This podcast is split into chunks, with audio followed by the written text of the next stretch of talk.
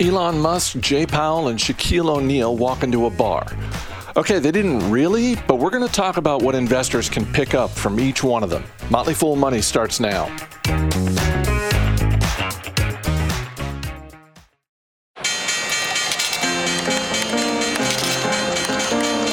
Everybody needs money.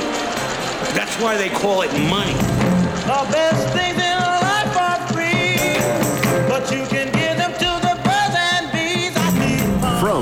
Global Headquarters, this is Motley Fool Money. It's the Motley Fool Money Radio Show. I'm Chris Hill, and I'm joined by Motley Fool senior analyst Jason Moser and Ron Gross. Good to see you as always, gentlemen. Hey, hey. How you doing, Chris? We've got the latest headlines from Wall Street. We will get the latest on real estate investing with our guest Matt Argersinger. And as always, we got a couple of stocks on our radar, but we begin this week with the big macro. The overall market fell towards the end of the week after Federal Reserve Chairman Jay Powell gave a speech indicating an interest rate hike is coming next month, probably an increase of a half percent. Ron, let me start with you. What does this mean for investors? Way to ruin a good rally, Chairman Powell. Thanks a lot. Uh, but you know, the guy's got to do what he's got to do. You got consumer inflation running at an annual pace of 8.5%. Um, so he used the word ex- expeditiously. The bank is committed to raising rates expeditiously, which means a 50 basis point um, hike in May, most likely. Uh, expectations for that level of a hike rose to 98% um, from traders. So, you know, it looks like that that that's a gimme. Uh, traders also priced in additional increases through year end. It would take the Fed funds rate to 2.75 percent. It's at an effective rate of, of around 0.33% now, and then 3.25 to 3.5% is in the range currently priced into the markets a year from now. So clearly, the Fed is saying inflation is the most important thing that we need to get under control. The economy otherwise is pretty strong, including the very tight labor market. So that is the, the biggest thing on their mind. If that means stocks remain weak or take a hit, so be it. We need to get this under control.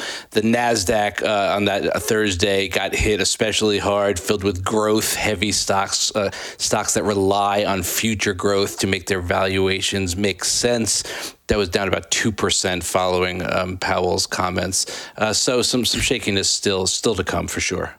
Uh, Jason, part of me wonders why there's any real surprise here on Wall Street. I mean, we we've been talking about this all year. Um, it doesn't seem like a, a, half percent hike is anything other than what we all expected. Um, to Ron's point about the Nasdaq, however, it does seem like more of a case for uh, investors moving maybe more towards steady, profitable businesses rather than unprofitable upstarts.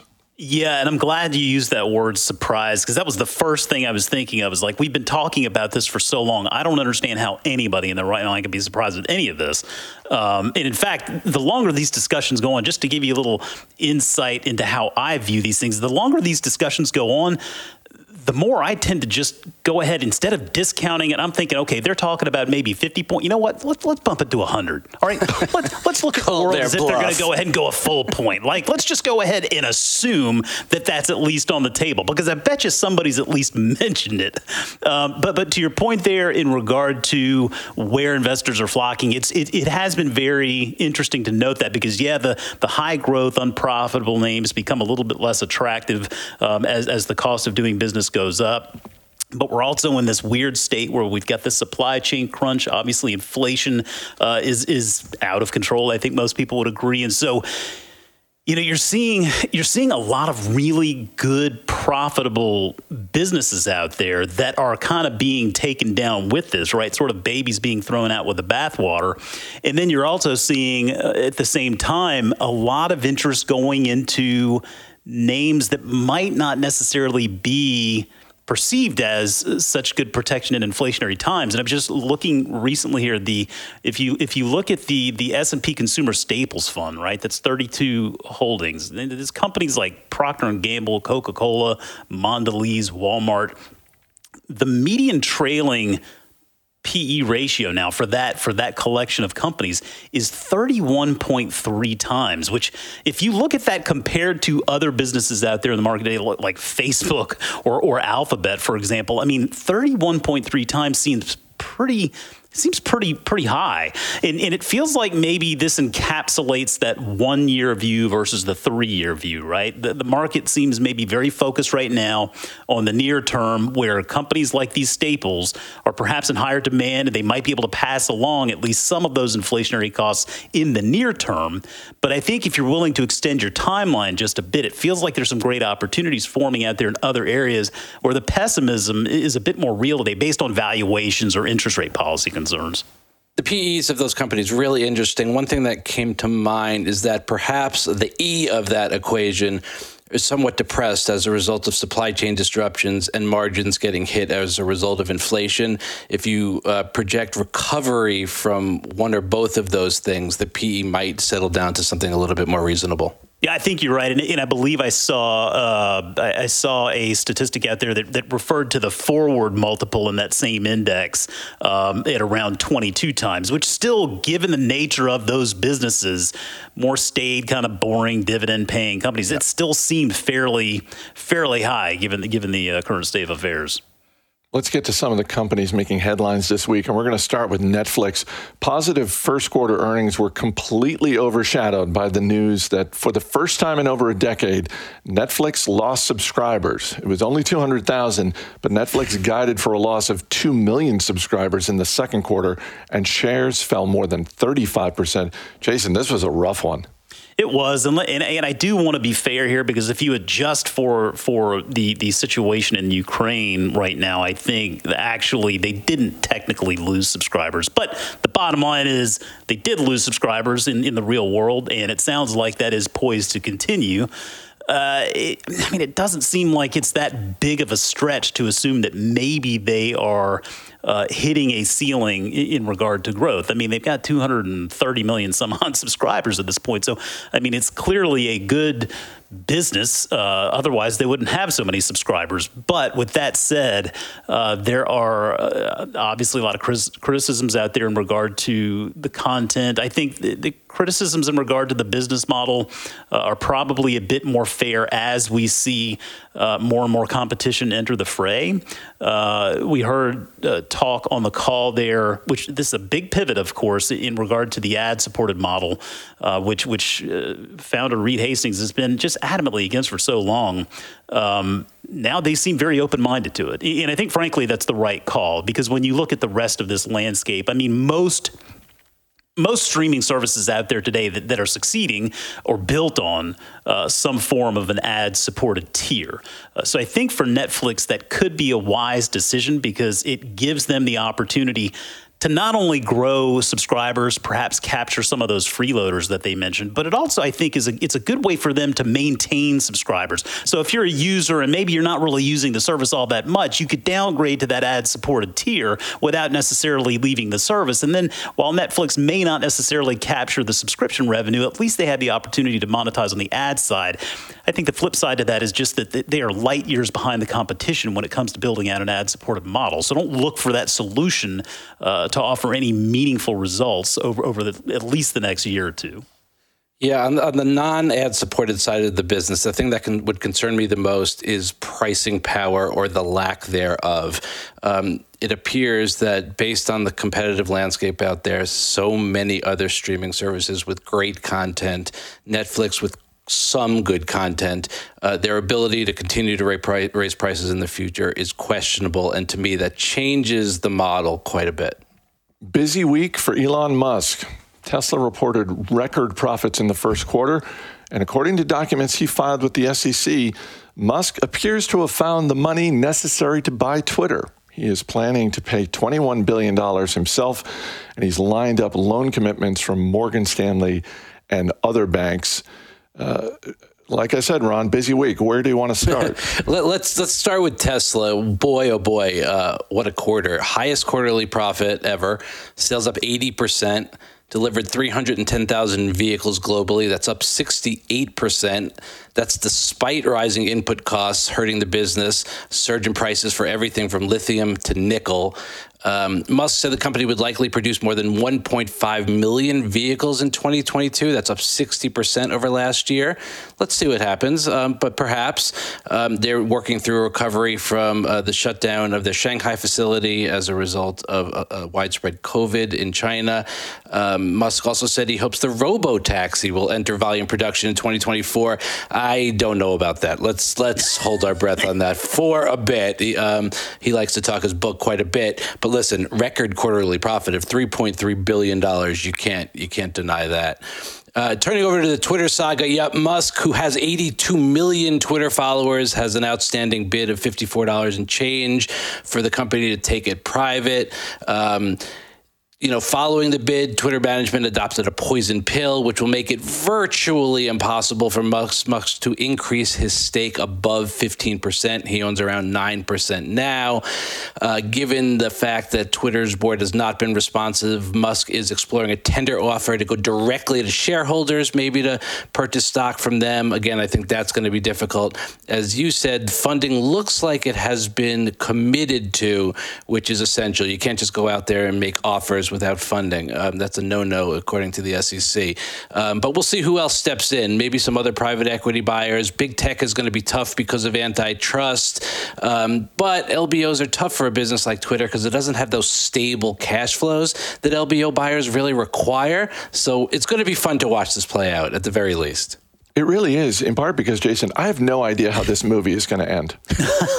no, I think I think it's it's a difficult ending to predict for sure. I mean, at the, at the outset of it, my general thought was, you know, he's he's going to try to rock the boat. He's going to end up not being able to make this deal happen. He will then sell the shares that he purchased at whatever gain and just move on. Um, it, it, still doesn't seem like really a stretch for that to happen. I mean, it, it, it does. I guess, I guess it really does boil down to to exactly how how Twitter's board responds to this. I mean. I, I mean, I understand where he's coming from. Like, I mean, given Twitter's status um, is sort of that town square, and, and, it feels like his number one focus or priority here really would be censorship, right? And, and that's that's a difficult, really a difficult one to really fully unpack because I mean, Twitter's not an entitlement, right? I mean, you don't you're, you do not have a right to use Twitter. I mean, it's a service that you can use, and they have rules, right? And if you don't follow those rules, then then they have the right to stop you from using the platform. Now, it could also be argued that they don't enforce or apply those rules in a coherent or consistent fashion, which then potentially limits the utility of the platform, particularly a platform like this that's got so so much uh, power and it tilts so heavily towards news and politics. That makes content moderation a very very difficult thing. So even if this does work out and he does end up getting this, that's really only that's only one part of the problem there. Then figuring out how to fully crack that nut and make this a, a platform that is as productive uh, as possible, it, it, that's another thing entirely. Coming up after the break, we've got pizza and beer. Don't go anywhere. This is Motley Fool Money.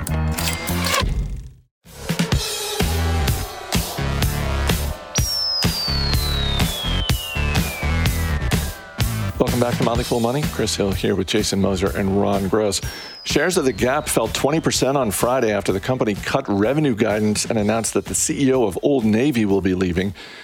Ron, of all the apparel makers, this is the most confusing to me because the Gap seems like such a straightforward value proposition, and I don't understand why they have struggled for so long they can't get it right. And it's not just in one of the divisions. They can't get Gap right, Banana Republic right, Old Navy right. It's, it's, it's really been a struggle for them for many, many years.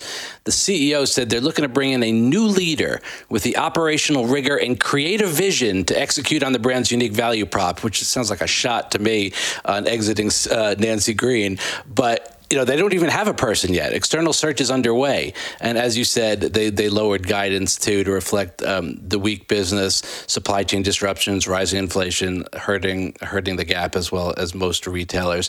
Plan is in place to close 30% of Gap and Banana Republic stores in North America by early 2024. I think that's important. Got to decrease the footprint here. Um, you got to focus on getting the right merchandise in the stores at the right price. They're increasing promotional activity, which is going to hit margins again. Uh, Uh, it, it remains a bit of a mess. Boston Beer continues to struggle. The parent company of Samuel Adams posted a loss in the first quarter. Overall sales were not great, and yet somehow Boston Beer has a PE ratio just above 300. Jason, on paper, this looks like a software startup.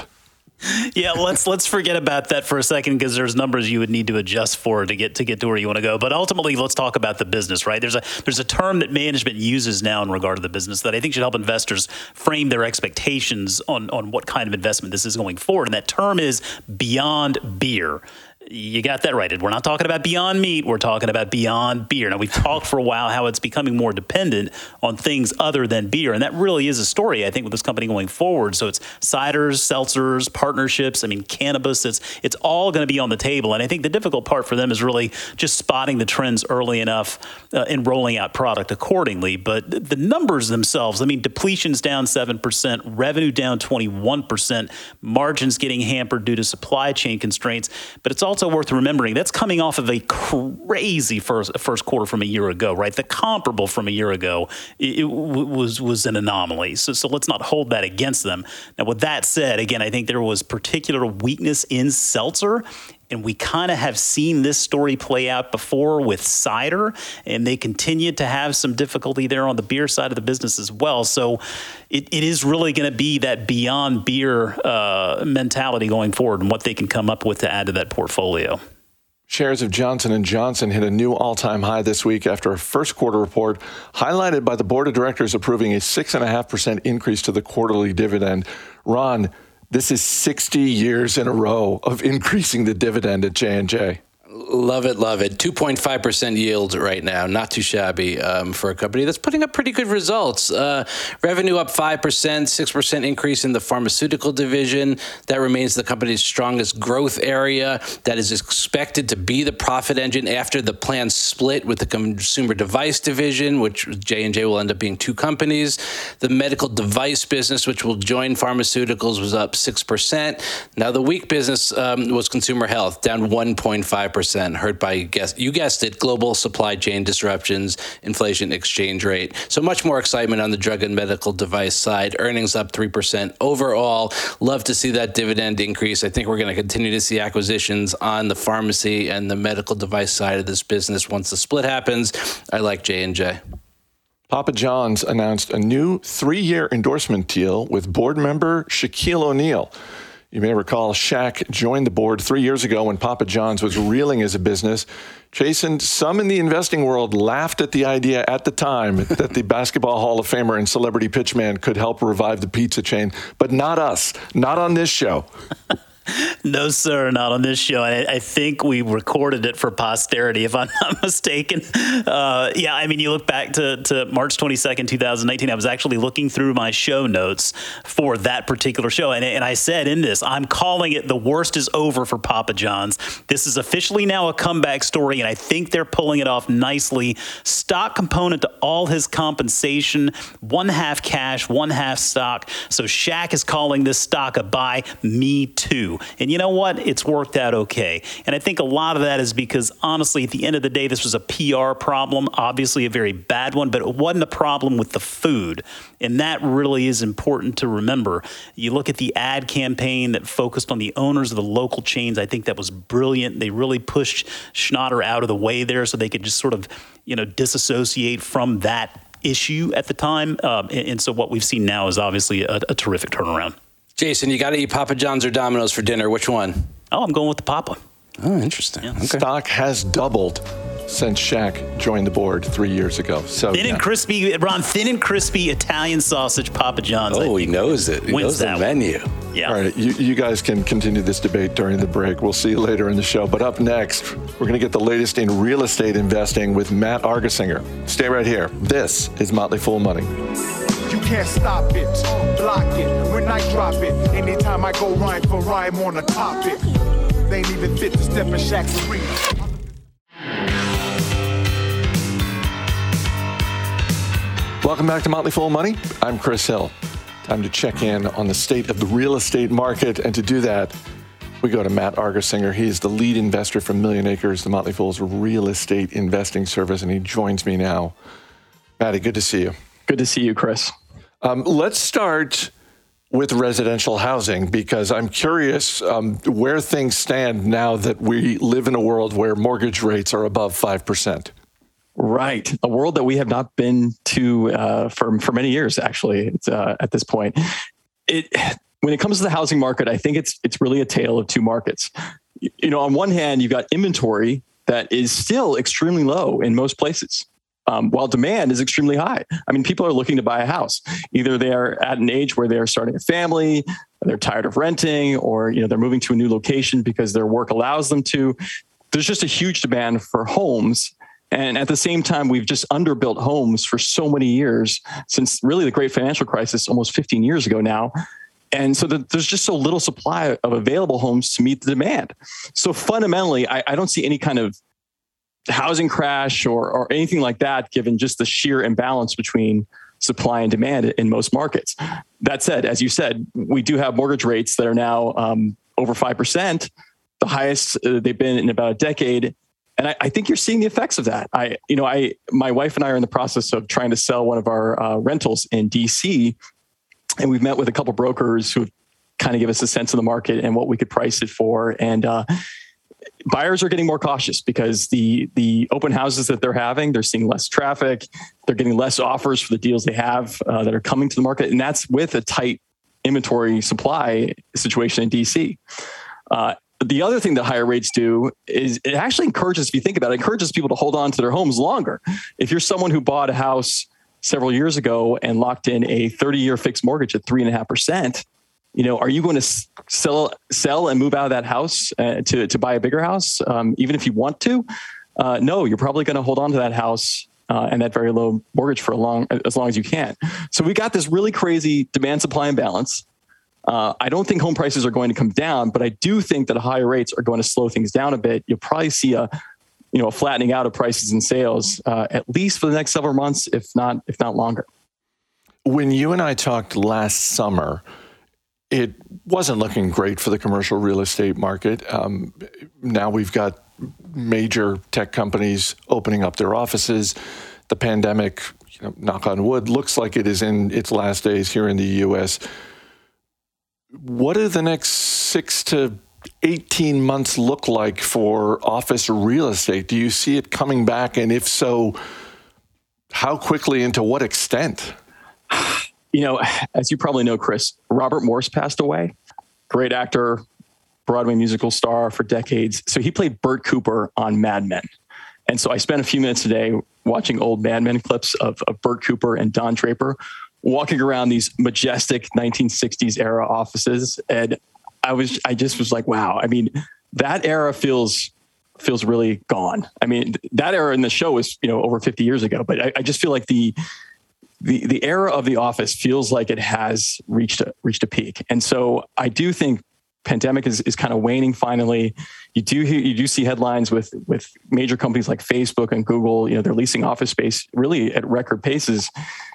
The problem is, I just think we have too much office still in this country, millions of square feet of office in, in a lot of cities that I just don't think is going to be used traditionally the way it has in the past.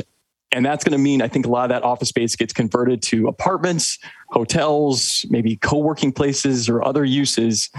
And so I, I don't necessarily see a, a strong rebound in the office market. That doesn't mean that certain segments of the market and certain REITs and companies might do okay that have just been beaten down with, with the decline in the office market. But I, I just think we, we have too much. We have an excess supply of office, and that's going to weigh on the markets for quite a while. I, I mean, it, it's it's remarkable because if you just go back ten years ago, office was by far the biggest part of the commercial real estate market. It's been kind of trumped by industrial and and multifamily has become a really huge category, uh, and I, I can kind of see that trend continuing. It does seem, and this this is you know you and I live in the greater Washington D.C. area, but uh, I, I do see a lot of what they refer to as mixed use um, buildings going up where it's we're going to have retail and restaurants and and that sort of thing on the first level, uh, and then above that we're going to have apartments, condos, what have you. Is that is that more sort of the trend in commercial real estate?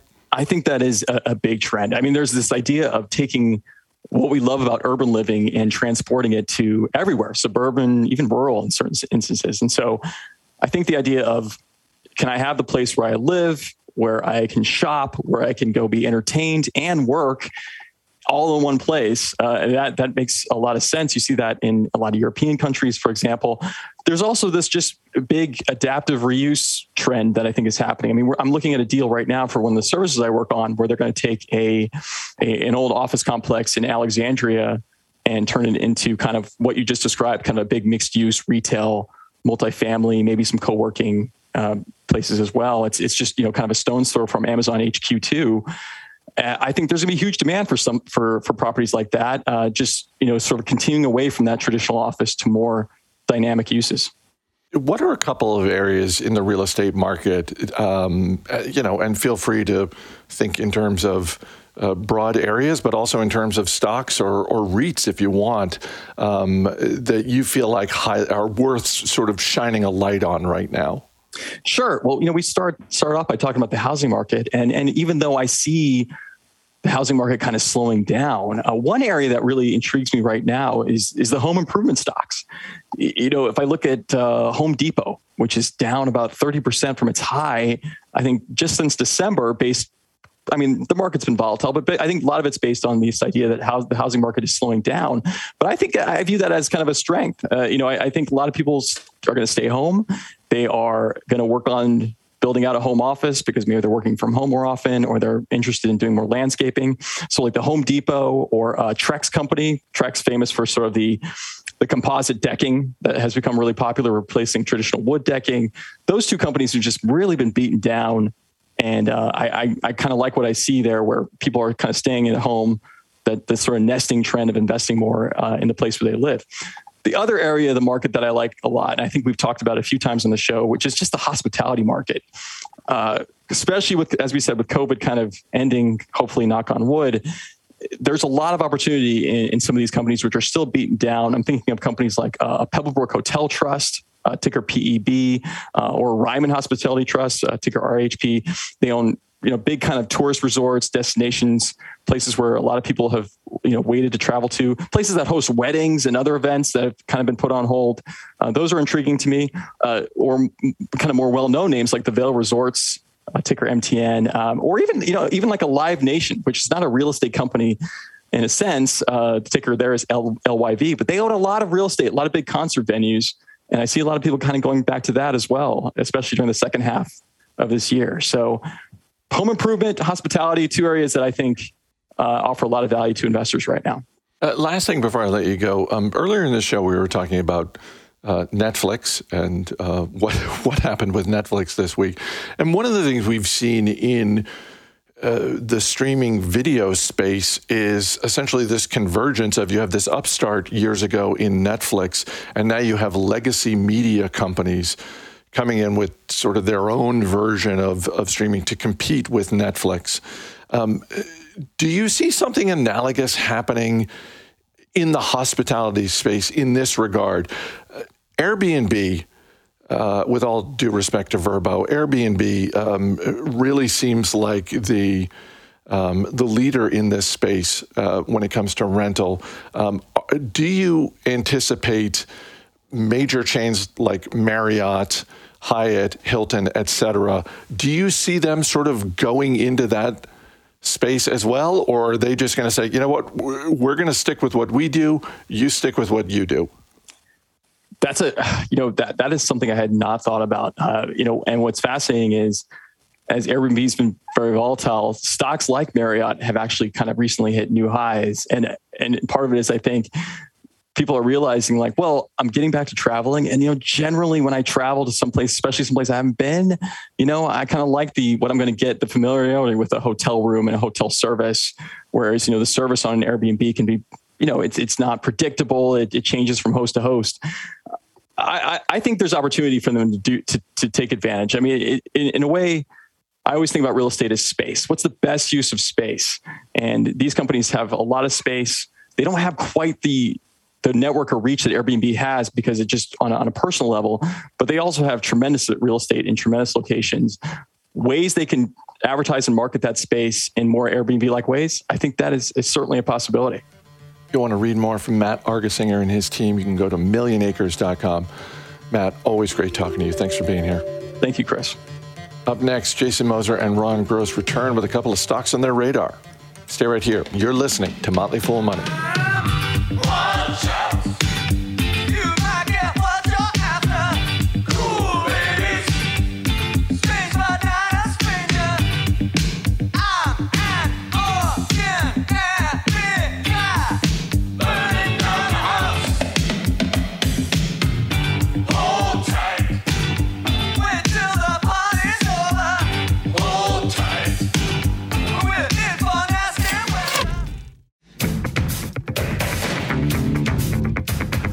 As always, people on the program may have interest in the stocks they talk about, and the Motley Fool may have formal recommendations for or against.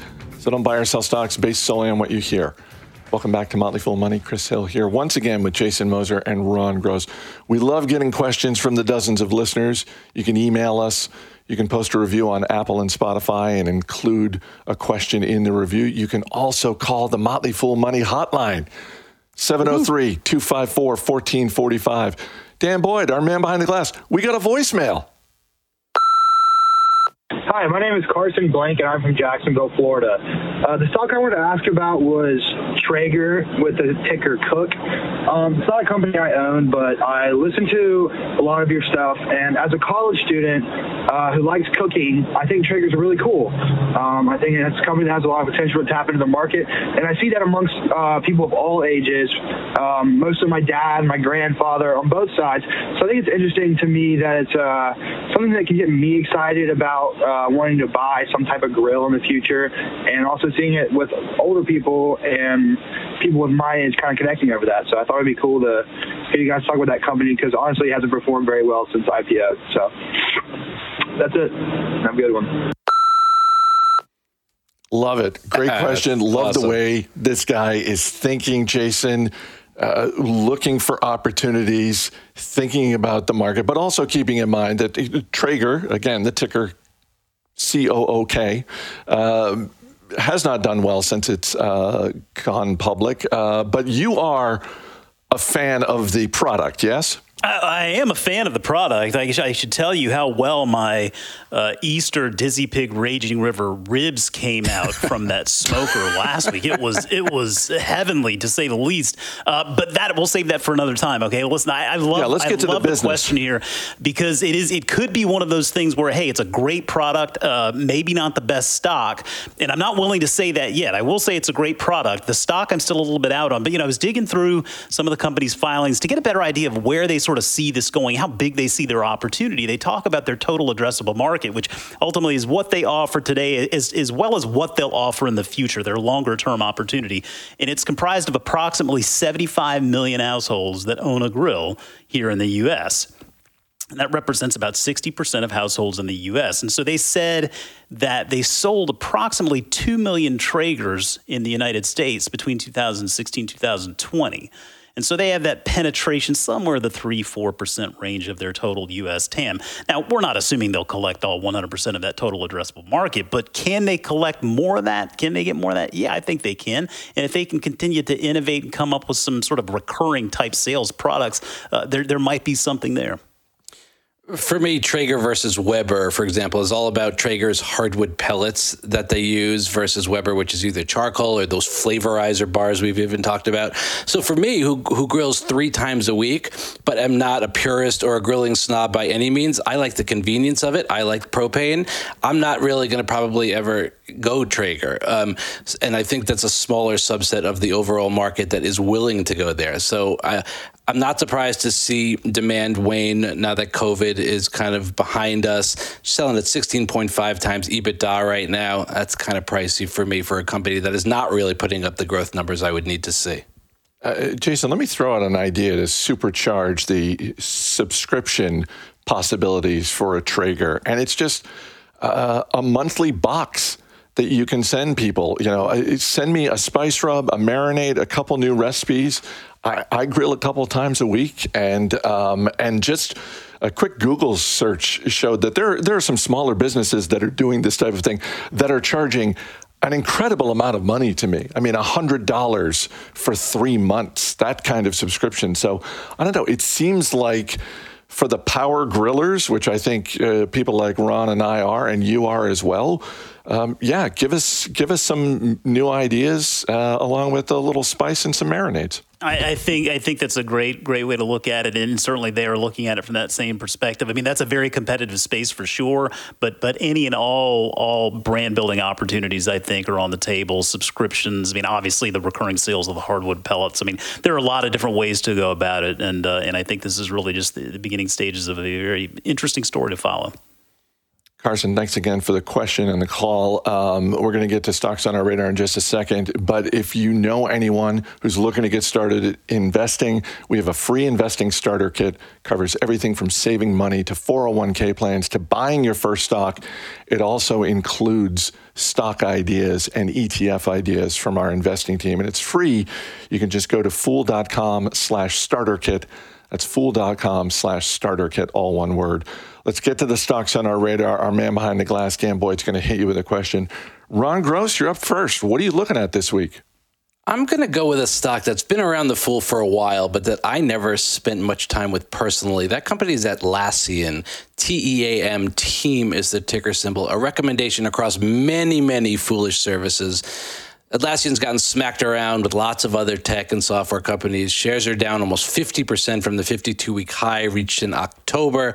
So I'm taking a fresh look. They're a provider of collaboration and project management software founded 20 years ago. Most of its revenue comes from their Jira and Confluence products. Some people may know Trello.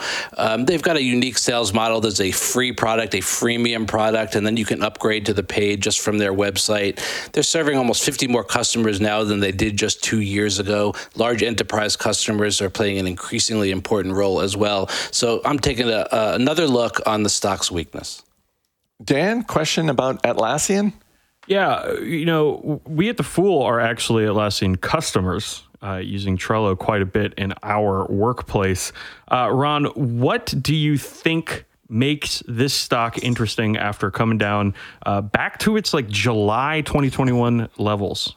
Yeah, the, the, reason I actually look at it is because of the Fool's affiliation with it. Um, first using Trello, and now we're kind of switching over to Jira a little bit, and I've been kind of exposed to it as a result. So I, I do think that the Jira is probably one of the bright spots that will lead to the company's future growth, and that makes the stock interesting. Jason Moser, what are you looking at this week? Yeah, just circling back on the stock I uh, purchased last week. I noted this week uh, once trading guidelines uh, lifted, but I added to my position in Twilio, which is a cloud-based uh, communications company. They enables developers to, to build and scale and operate uh, real-time customer engagement within their applications. Uh, but to me, it's just it's it's a very interesting business. I think it's kind of one of those babies being thrown out the bathwater here. It's mission critical for a lot of these companies out there. They very sticky service with a low cost of adoption, continuing to grow customer base, 200 56,000 customers now. Those up 16% from a year ago. They're growing organically. They're maintaining their dollar-based net expansion. They got big customers out there, including Airbnb, Stripe, Salesforce, and others. Uh, the stock has really pulled back now. It's seven times full year sales estimates. I think it's starting to look a little bit more attractive uh, in the face of a, lot of these businesses, which are still trading at higher multiples. So earnings on May 4th after the market closes, Twilio. Dan, question about Twilio? Well, it looks like it's Software Friday here at the Motley Fool. That's something. Uh, Jason, you know, it's a very crowded market with Twilio. What really excites you moving forward about I, the company? Dan, I'm going to have to get back to you. I've got a Boston butt out here on the Traeger that I need to go check on real quick. So we'll talk about this next week. All right. Dodging the question. Dan, what do you want to add to your watch list? You listen, man. I don't like question dodgers whatsoever, so I got to go with Atlassian with Ron Gross for this one. Nice. No pork nachos for you, Dan. Jason Moser, Ron Gross, guys, thanks for being here. Thanks, Thank you. That's going to do it for this week's Motley Fool Money radio show. The show is mixed by Dan Boyd. I'm Chris Hill. Thanks for listening. We'll see you next time.